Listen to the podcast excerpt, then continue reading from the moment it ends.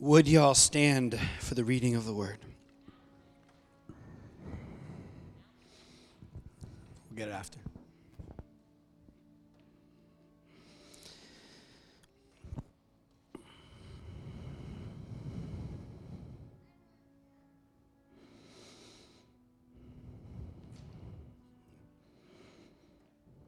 Promise it's coming.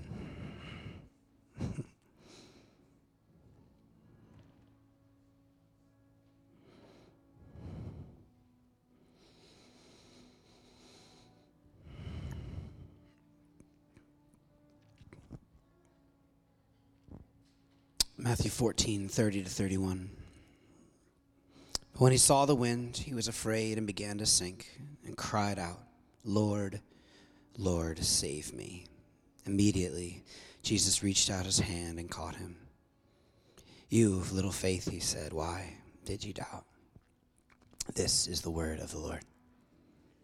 You may be seated. Lord Jesus Christ, Son of God, um, would your spirit speak in these uh, humble, simple words that I've prepared, that I've sensed you place on my heart and the heart of some other folks on our team. Um, we know uh, there's something powerful, God, when your spirit kind of breathes and speaks through those things. So, those things that are of you, Lord, would they um, resonate? Would they hum in our hearts? And those things that are not, Lord, would they fall away? Holy Spirit, we know when the word is taught and preached, this has happened from the very beginning. This is like early church stuff, getting up, opening the scriptures, and, and ex- expositing it, exegeting it, speaking to it, exhorting. We know that you have just done powerful things. You've encouraged, you've rebuked, you've admonished, you've brought smiles and joy, and you've brought tears and weeping. God, would you make us vulnerable? Would you raise our expectancy in what you might do through a humble, simple message? Pray all of this in the name of the Father, and of the Son, and of the Holy Spirit. And everyone said, Amen. Before I jump in uh, to the teaching today, a couple things. Uh, one, uh, we're going to have a, our first heart gathering of the year for Seek during the first Seek season this Tuesday. This Tuesdays will be at Bassett Street, our uh, central offices. Um, we have this great space there, and we were really, especially anybody who stood up last week for like prophetic prayer ministry, anybody who's in on like the we don't have a good name for them yet, do we, Mike? Yet the team spirit, um, prayer team. Uh, we want to especially encourage all of you to be there to come. Uh, it'll be at 7:30 at 12 Bassett Street this Tuesday, and that's the day, right, that we're carving out together to fast and to pray in specific ways. We have our 9 a.m. Tuesday prayer call. Um, if you are unfamiliar, you're just kind of re-engaging with Sanctuary this time of year, uh, we're in a season called First Seek, season of focused prayer, worship, and fasting, and you can find everything you need to know about that on at inourtime.co. That's not a typo. .co inourtime.co. Uh, ways that you can fast. There's prayer prompts that are texted to you. If you'd like that, you can sign up for that. It's a place to do that. Where every weekday morning at around 8 a.m. you get a prayer prompt sent that you can um, meant to kind of unite us in prayer. Uh, there'll be a second heart gathering that'll be here at the end of First Seek. We may actually turn that into a bit of a day, but to close things out, and that'll be on a Saturday. We've never done that before. We're trying to get everybody out that we can. Saturday at 6 p.m., and we may have a couple different blocks throughout actually the day. We're still working this out for right now, 6 o'clock. Uh, but that even like families uh, who aren't able to come as a whole family could come in shifts and come and worship and close that out. Tomorrow at 11:30 at St. John's Cathedral is our MLK Day prayer walk. Uh, what we're doing is going to like four or five, depending on the timing, key sites that are all basically within uh, a mile or less walking distance, uh, where there has been just history of injustice against the black community, like the Snowtown riots, or places where there has just been incredible breakthrough, like some of the churches, like the Congdon Street Baptist Church. And we want to use those. Um, those monuments, the historical things that happen there, share a, a, minute as we're huddled around in the cold, and then using that as an opportunity to pray uh, oftentimes uh, when we look back and we remember what has happened, uh, that becomes like sort of the fuel and fire to, to pray and to dream together about what might be. Uh, and so I want to encourage you to come out to that. I think it's going to be really special. I'm going to be leading that. Um, that's not why it's going to be special. Just happen to think it's going to be special, and I happen to be leading it. Uh, but at 11:30, uh, we'll start that walk. And again, that is right. St. John's Cathedral is an old cathedral right down on North Main. Um, I know on one of the forms, I think it says to meet here, but we're not meeting here. 11:30 a.m. over at St. John's Cathedral on North Main. And then lastly, I'm going to lift this stand up.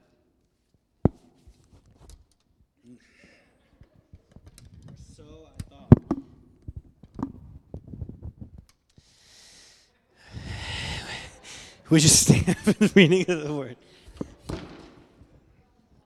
This has been one of those mornings. Oh, all right, here we go. Thank you, Alice. I'm just going to grab another one. Thank you. Today uh, is traditionally a day where we have. Um, I was joking about standing. sorry. I'm sorry. Today Man, my name is Andrew. I'm the pastor here at Sanctuary Church. Today, we, we usually take this weekend, as we are today, on Martin Luther King Day, uh, which is tomorrow, to dial in to an invitation from Jesus to be peacemakers. To follow the way of Jesus is to be a peacemaker. I do not need to share uh, again what I've shared many times, but if you were to look at, um, and all of these vessels and people I'm going to mention obviously have brokenness just like all of you. But these were seminal figures that much of our culture looks in on and goes, there was something really beautiful. There was some Jesus on display. Gandhi's entire purview of how to engage uh, nonviolently, even though he really wrestled with what it meant to become a Christian, he says, uh, comments multiple times throughout his life uh, as a Hindu, surely Jesus had to have been a God. You have Dr. King as an obvious example, Dorothy Day, Mother Teresa. We go down the line of people who have been directly influenced um, by the way of Jesus or followers of Jesus. The civil rights movement was, for all intents and purposes, a revival born solely out of the black church, organized solely in the black church. It was a Holy Spirit movement birthed directly out of prayer. This is not like a pastor trying to play fast and loose with history. It's pretty overwhelming, actually, how much sometimes, sometimes our culture wants to actually lean in with progressive colonization and wipe out faith from the civil rights movement in our nation.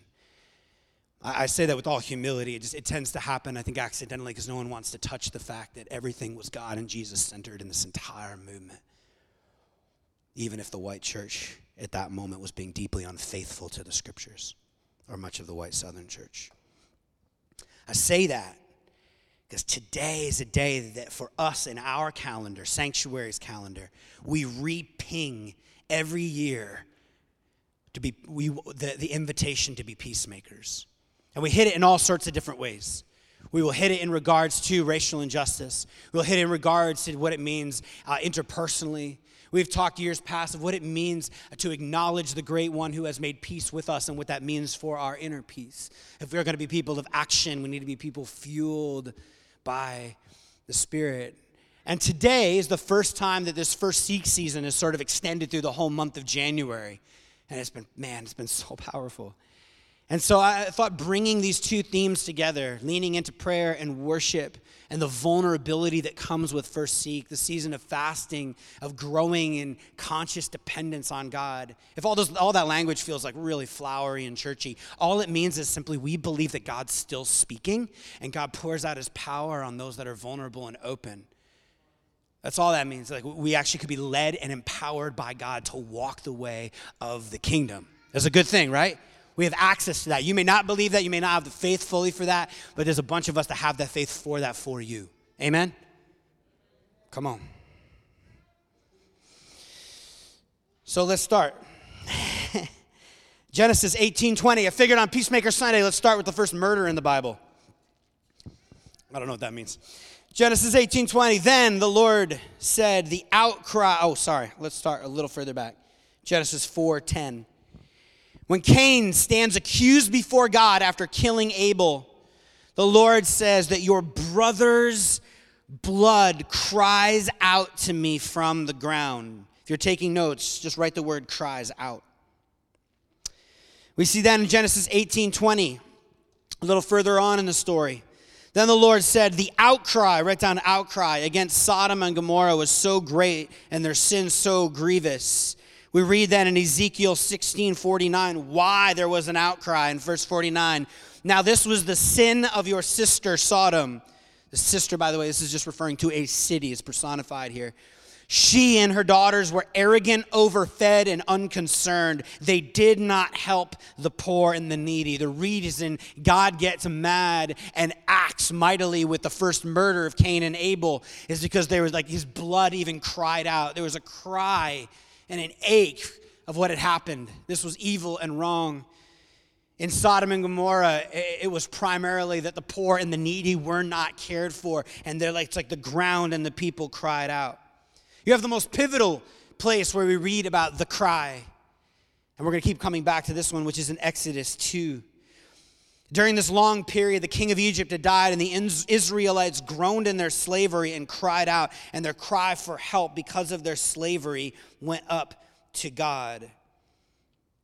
I have heard them crying out, the scriptures say. I have indeed seen the misery of my people, God said. I have come down to rescue them, we read in Exodus. I have seen the way the Egyptians are oppressing them. Even the psalmist speaks of this cry in Psalm 34 18. The Lord is close to the brokenhearted and saves those who are crushed in spirit. This is the Lord who is near to the cry. The Hebrew word for this cry, this Hebrew word that comes up in every single one of these sections that I just read, is this word zawak.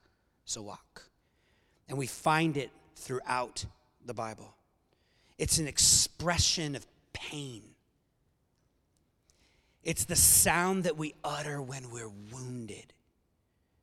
But it's also a, a question. It's a question that, that comes out of the pain of a wound that says, Where is the justice? That says, Did anybody see that?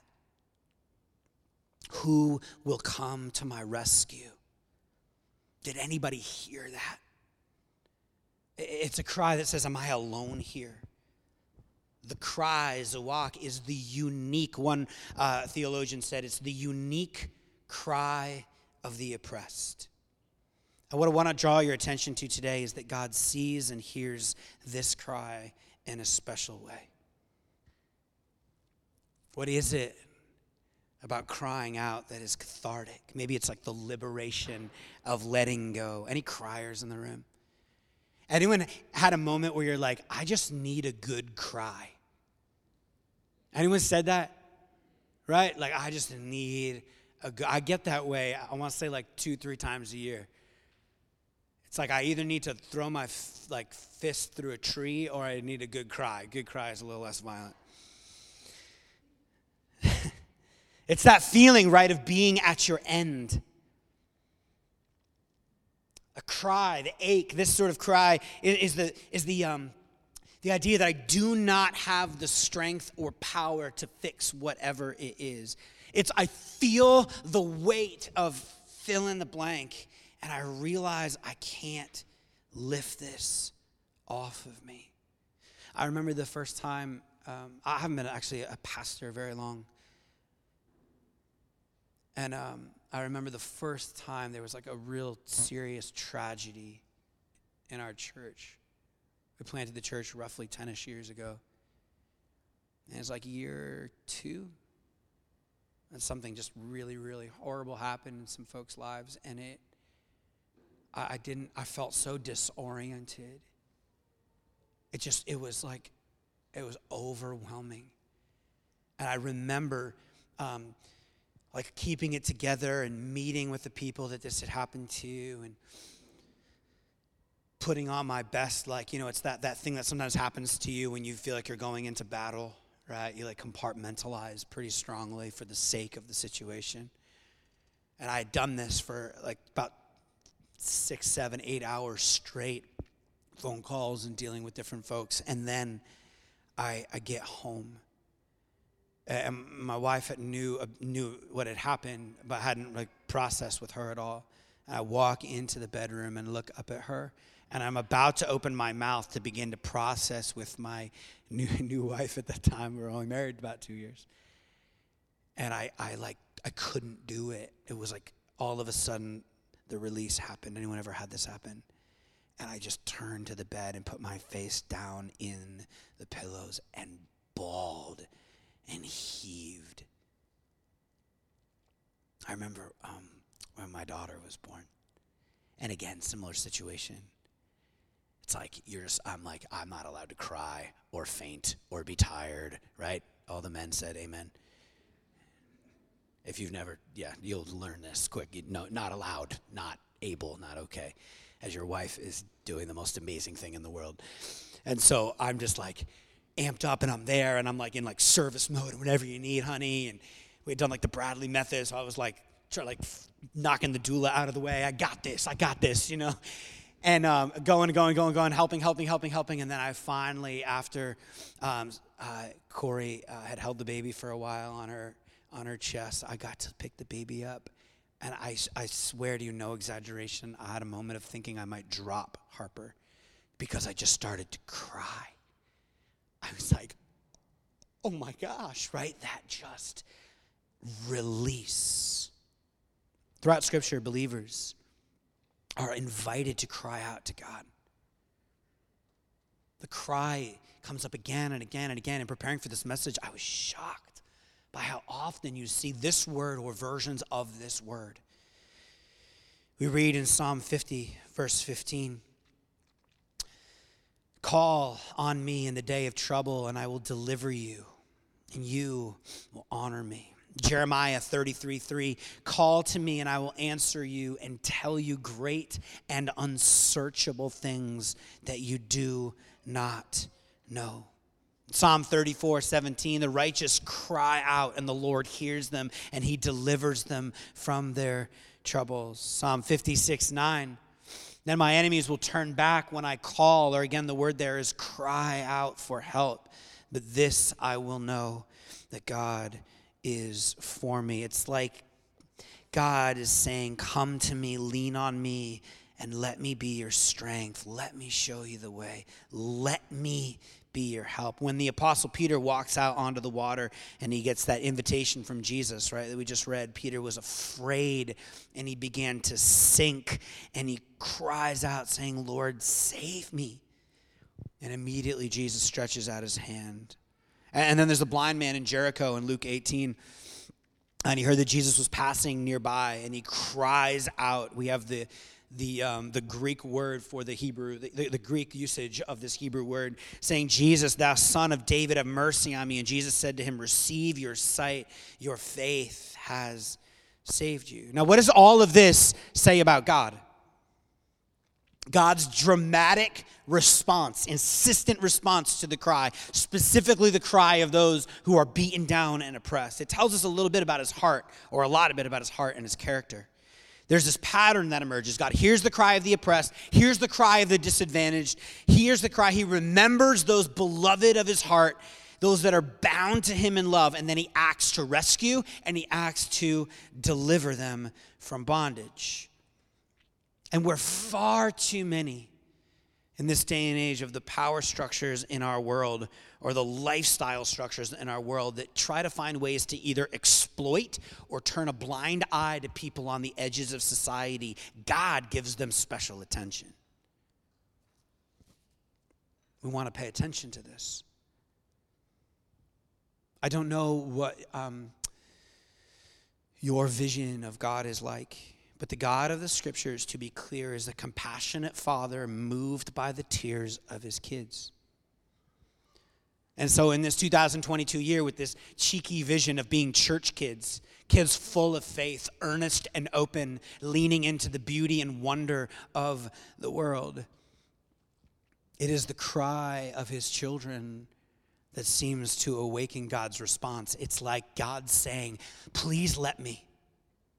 Please let me. My wife cannot help me very much if I'm not willing to cry out and be honest with the pain that I'm feeling in our relationship or with our kids or with something happening at work or something happening in our world or our extended family.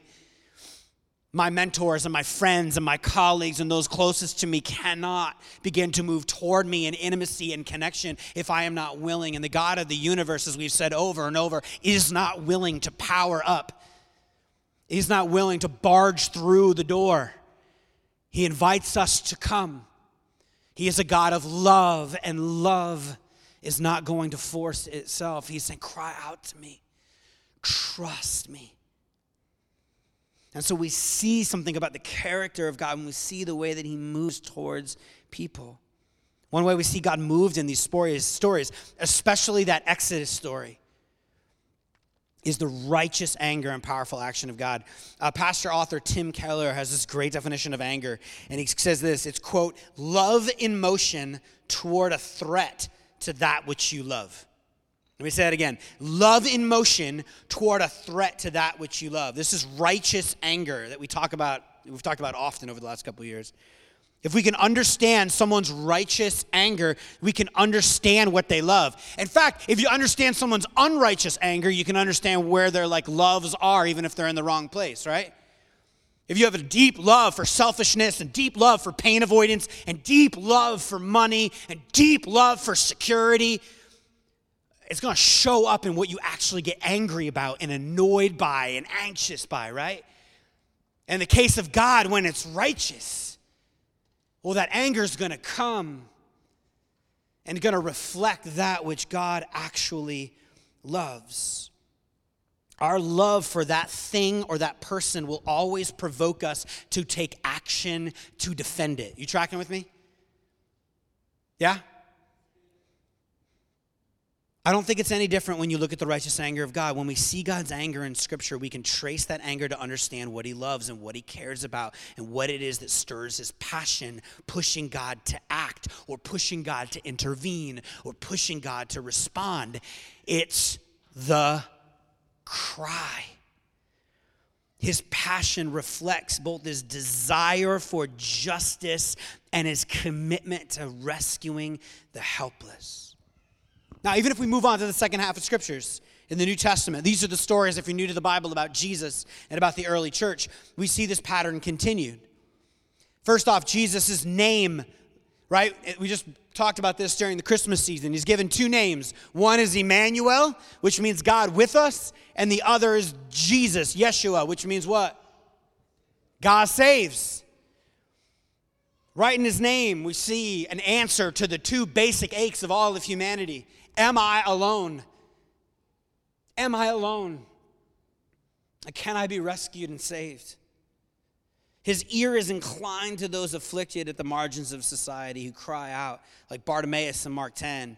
Jesus is moved to anger by the injustice committed by the religious leaders when he storms into the temple in Mark 12, the exploitation in the temple in Matthew 21. He's even disturbed to the point of tears by the power of death. He encounters death, and Jesus what? Weeps. He's moved at Lazarus' grave time after time. He hears the cry and is stirred to passionate action. He moves to redeem and he moves to set things right. And then, of course, we have the apex of the scriptures that we'll celebrate in a moment Christ's ultimate response to the cry of all humanity, groaning under the oppressive curse of sin and death. He gives his life, he moves and gives his life on Calvary on the cross, where like a final deliverance from injustice is accomplished. We see this through the story of the scriptures. We see this through the arc of the whole Bible. People who are oppressed, in misery, filled with uncertainty, suffering, they cry out and God hears. It's the same promise that we sing about at uh, Advent. Right? If I draw near, you will draw near. This is from the scriptures. It's like, will you draw near to me? Will you say you need help? Will you? You got to invite me in there. I can't get in there and transform your pretend desires. I think I, I, I don't have like a, a large scriptural basis for this, but um, I, I, there's a strong there's an argument to be made that God has a kind of a hard time with apathy and despondency. Now, God can do anything, I know that. But there seems to be like, look, if you don't have faith, I mean, I, there's not much going on here. This is why our cry in our gatherings is vulnerability.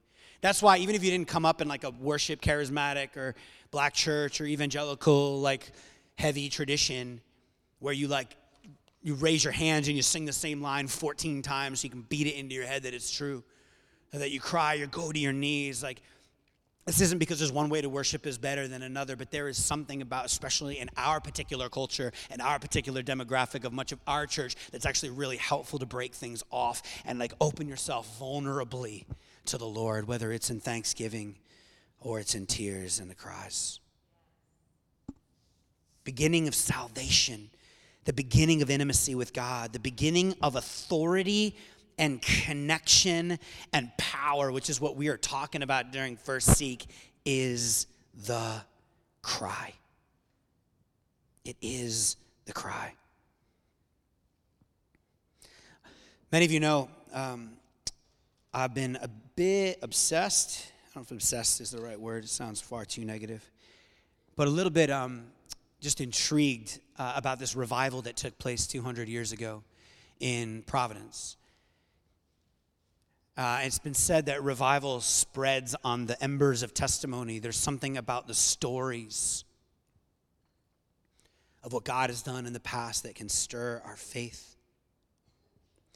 And I found a journal that was written uh, to, like to a Free Will Baptist Church Gazette in Nova Scotia during the yeah Google Books, man. Don't know who is scanning Baptist gazettes written to a church in Nova Scotia, but it's in there. And I just through my like digging around found that there was an account of this revival from an elder of a church that was writing to this gazette. I've noticed that as I read these revival accounts, the cry, the cry, the cry, the cry comes up again and again and again. These massive moves of God. This is a bit of heavy story. So just kind of prepare yourself for that. But I, I want to read this to you. First one one young lad, 10 years of age. This is the right in the beginning of this revival starting. He was convicted while others around him were bowing to Christ. He went home, and after a short conversation with his mother, he retired to a room alone. He then, under a deep sense of his brokenness, laid his little head on the sacred book and poured out his soul in prayer for mercy. There the burden of sin was removed, and to use his own language, quote, there God made me happy. This is the heavy part. The other person, so he's describing some of these first stories in this revival. The other person, this is, by the way, half a mile from here. The other person was the companion of one of our brethren. She had recently buried an infant and was much afflicted at the loss. She had two dear little sons left. The youngest, a lovely little boy, three years old, came a number of times to the protracted meeting with his father. At length, God laid his hand on the beloved one, and in a few days he was pale in death. So this child, a second child, became incredibly sick. The mother, overwhelmed in grief and very much unreconciled, but the Holy Spirit came in the hour of trial and made her feel more for her sins and the sins of her city than her loss. In this deep agony, she went into the room alone where the little son slept in death. And she bowed beside his cold remains and there wept for sin. Cast herself at the feet of Christ, submitted her child, her soul, and, and her all into the hands of God and thus found peace and joy. Thus, God made the loss of her child the means of the salvation of her soul and her families. Yesterday, she followed Christ in the ordinance of baptism. That's a bit heavy. There's a lot of things you can unpack in that. But there was for her an ache as she sat there and looked at her dying son. Not only was there the ache for the loss of her son, but the realize of the impact of what the scriptures say of the wages of sin is death. Sin and death and brokenness and illness are not and never have been God's idea. And she sits there and feels the weight of the collective brokenness and then connects her own brokenness which has nothing on a one-to-one like level at all to do with her son's death and recognizes some sense of culpability of the rebellion of all of humanity lest you think this is a strange bizarre story from a revival that your pastor dug up one night.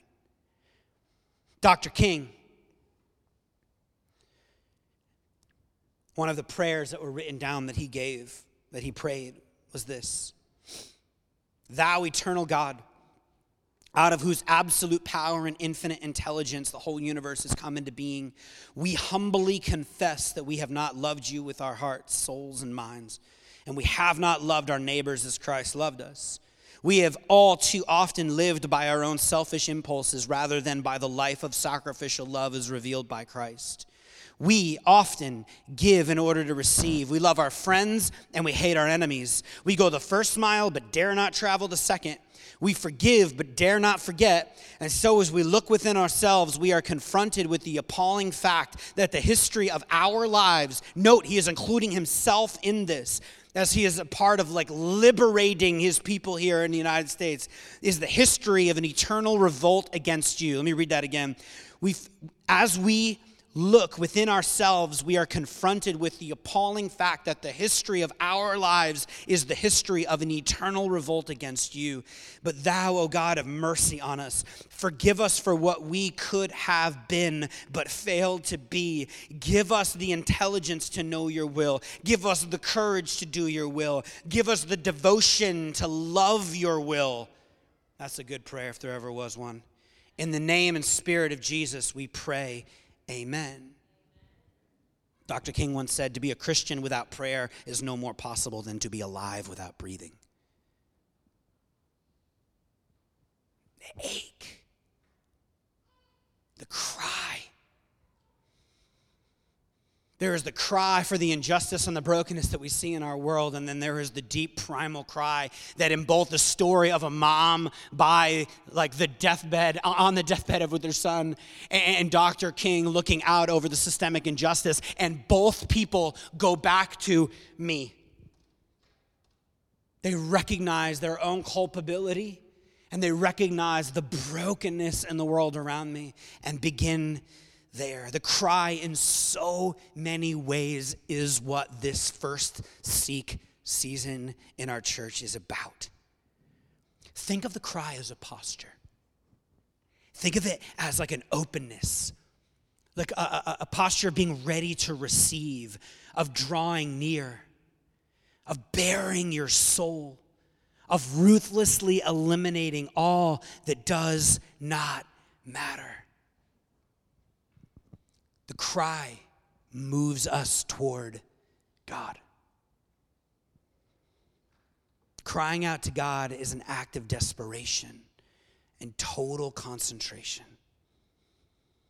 It is a fervent expression of faith in God and trust in His goodness and in His power to act on our behalf.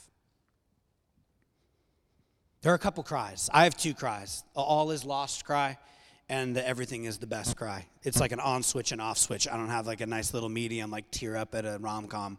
It's either all is lost or all is the best. Mostly how I live my life. Everyone who knows me is like, mm, okay, it's true. A couple cries you see in the scripture. One, genuine humility.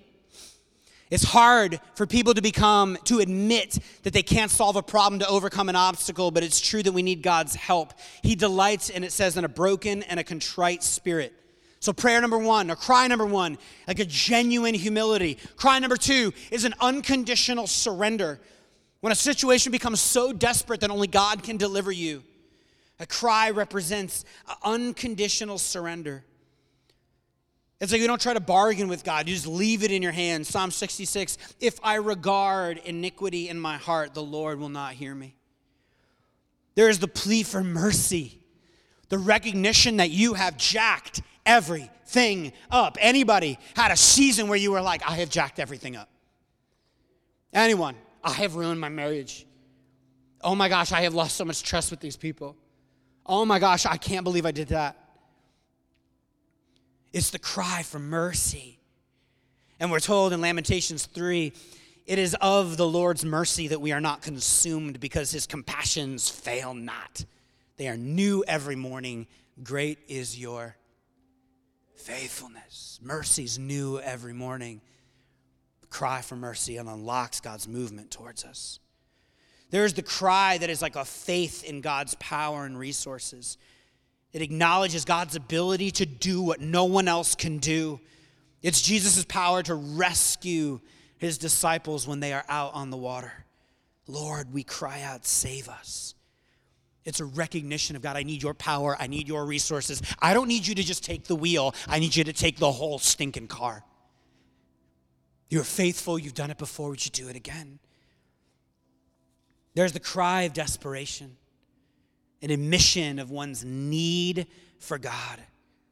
The psalmist declares, In my distress I called upon the Lord and cried out unto my God, and he heard my voice, and my cry came before him, even unto his ears. Church, the cry inaugurates history, kicks things into gear, shakes things up, gets them moving. The cry is the catalyst, the cry is the cause, it's the reason that a new story unfolds time after time in these stories, God doesn't just hear the cry, God does something about it. Think about your life for a moment as we end. Let's do a little examine together. What are the moments that have shaped you the most? And if you were to pick just a couple of them, what would they be? Periods of transformation, times when your eyes were opened, times when decisions you made you knew were going to affect the rest of your life? How many of them came uh, when you reached the end of your rope or when everything seemed to fall apart? Think of times when you were confronted with your powerlessness, when you were ready to admit your life was unmanageable, when there was nothing left to do but cry out. For many people, for me, it was the cry, it was the desperation. For groups of people in our world, it's been the acknowledgement of oppression. These were the moments, individually and collectively, that were the beginning of liberation. The cry inaugurates redemptive history in our world, but it it inaugurates redemptive history in our heart. Those slaves in Egypt cry out, and God hears them, and something new happens. Things suddenly aren't how they were, things begin to change because we are open to the Spirit's leading. So, if the cry is so closely woven into God's heart and interaction with his people, we have to learn how to cry out. There's no action that reflects our broken condition more than the cry. It reveals our weakness and our need for deliverance. It's okay to admit you need help. And it's only when we are swallowed by our pride, ego, and a manageable lifestyle that we don't need the cry. When there's moments where we feel we don't need the cry, Often it can be because we've built a life that isn't seeking the kingdom, so there is no risk and there is no fear. We're asking the question always, how much can we save? Never asking the question, how much can we give? Whether that's of our money, of our time. We have followed the expected track of our parents and those around us when we know that God had put an invitation on our heart to step out and do something bold for the kingdom. See, oftentimes we go, Yeah, I don't need God. It's right, because you've built a whole life in which God is totally unnecessary. It happens all the time. The scriptures talk about it. It's not just the people who are so jacked up. The guy with the drug addiction in the corner, he needs God, not me. I'll give a few bucks to help him. That's the kingdom. No.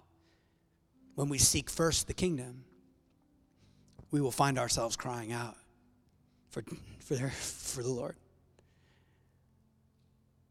This is why Dr. King's books are filled and filled and filled with prayers for all of his brokenness and for all of his sin and for all of his aches. You watched a saint and a follower of God who sought first the kingdom. And it's not just him, the leader. You read elders and friends and accounts and people that you've never heard of in that movement of peacemaking. Prayers, journals, You can find them like easily online of just cries and cries and cries. Because they have sought first the kingdom. And when you begin to seek first the Lord, you begin to recognize the brokenness and sin in your own heart, the places where you are unkind and unloving and unjust. And then the cry doesn't become a place of shame, it becomes a place of freedom and joy and liberation. And so we learn to expect when we cry a miracle against all odds. We cling with fervent hope to the ancient truth that God hears it and passionately moves. In our affliction, we remember the words of Jesus, our rescuer, in John 16 Take heart, I have overcome the world. And lastly, not only do we learn, um, not only do we learn to articulate the cry for, to God uh, in our own lives, but we need to imitate Jesus in responding to the cries of our world. Followers of Jesus, we have to be attentive to those afflicted by injustice, whether they're in our immediate circles, like a friend suffering from abuse, someone struggling with trauma or depression, or whether they are part of the greater society, the racially marginalized, the poor and the homeless, the refugee the unborn child, the person on death row. We have to allow our anger to be moved by a rescuing love to draw us near to people who are suffering, just like our Heavenly Father does. This is the story of the communion table. We receive the bread and the cup we receive the love and sacrifice and freedom and liberation. And then we also find ourselves in scriptures that calls the church the body of Christ. We are invited then as a Eucharist and as a community to break ourselves open and pour ourselves out. And so, as we close and as we take a few minutes to reflect, if you didn't receive one of these absolutely just horrible COVID communion things, um, you could raise your hand and one of our folks will bring them out to you. You can peel off that top layer. Just throw your hand up, someone will get it to you. And we take the, the, the bread and we remember Jesus' words with his disciples. He says, Friends, do this. Eat this in remember of me. This is my, in remembrance of me. This is my body broken for you. This is a picture and a foretaste, a real taste of my rescue. So, church, let us eat together.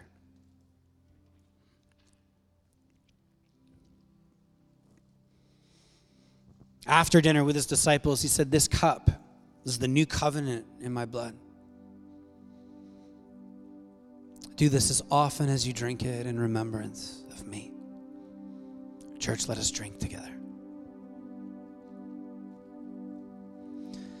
For as often as you eat this bread and drink this cup, you declare the Lord's death until he comes. And so I want to invite us in these last few minutes together to stand or to kneel, to raise your hands or to have your hands open in some posture, but to cry out to God. I'll spare you running down the list of everything we just talked about. But where and what kind of cry in this moment? God, I'm full of doubt. I'm full of apathy. Lord, I cry out to you. Would you break through? I want to love you. I want that childlike faith again. My family is in turmoil and a mess. Maybe today you come feeling the burden of injustice around you in our world and our city. God, cry out. Maybe some of us is crying out for the sins of some of the church in this season who've decided to hide their cross under a flag. Whatever it is, let's cry out together. And there'll be folks in the prayer team who will be up front if you want to come and be prayed for, or, or, even this, and this happened right at the beginning of this season, if you just want to come forward and you just need to repent, like that mother recognizing the sin as she sat beside the bed, is that 10 year old who just recognized, oh man, I am broken and in need of the love and joy of a Savior as he put his head down on the Bible.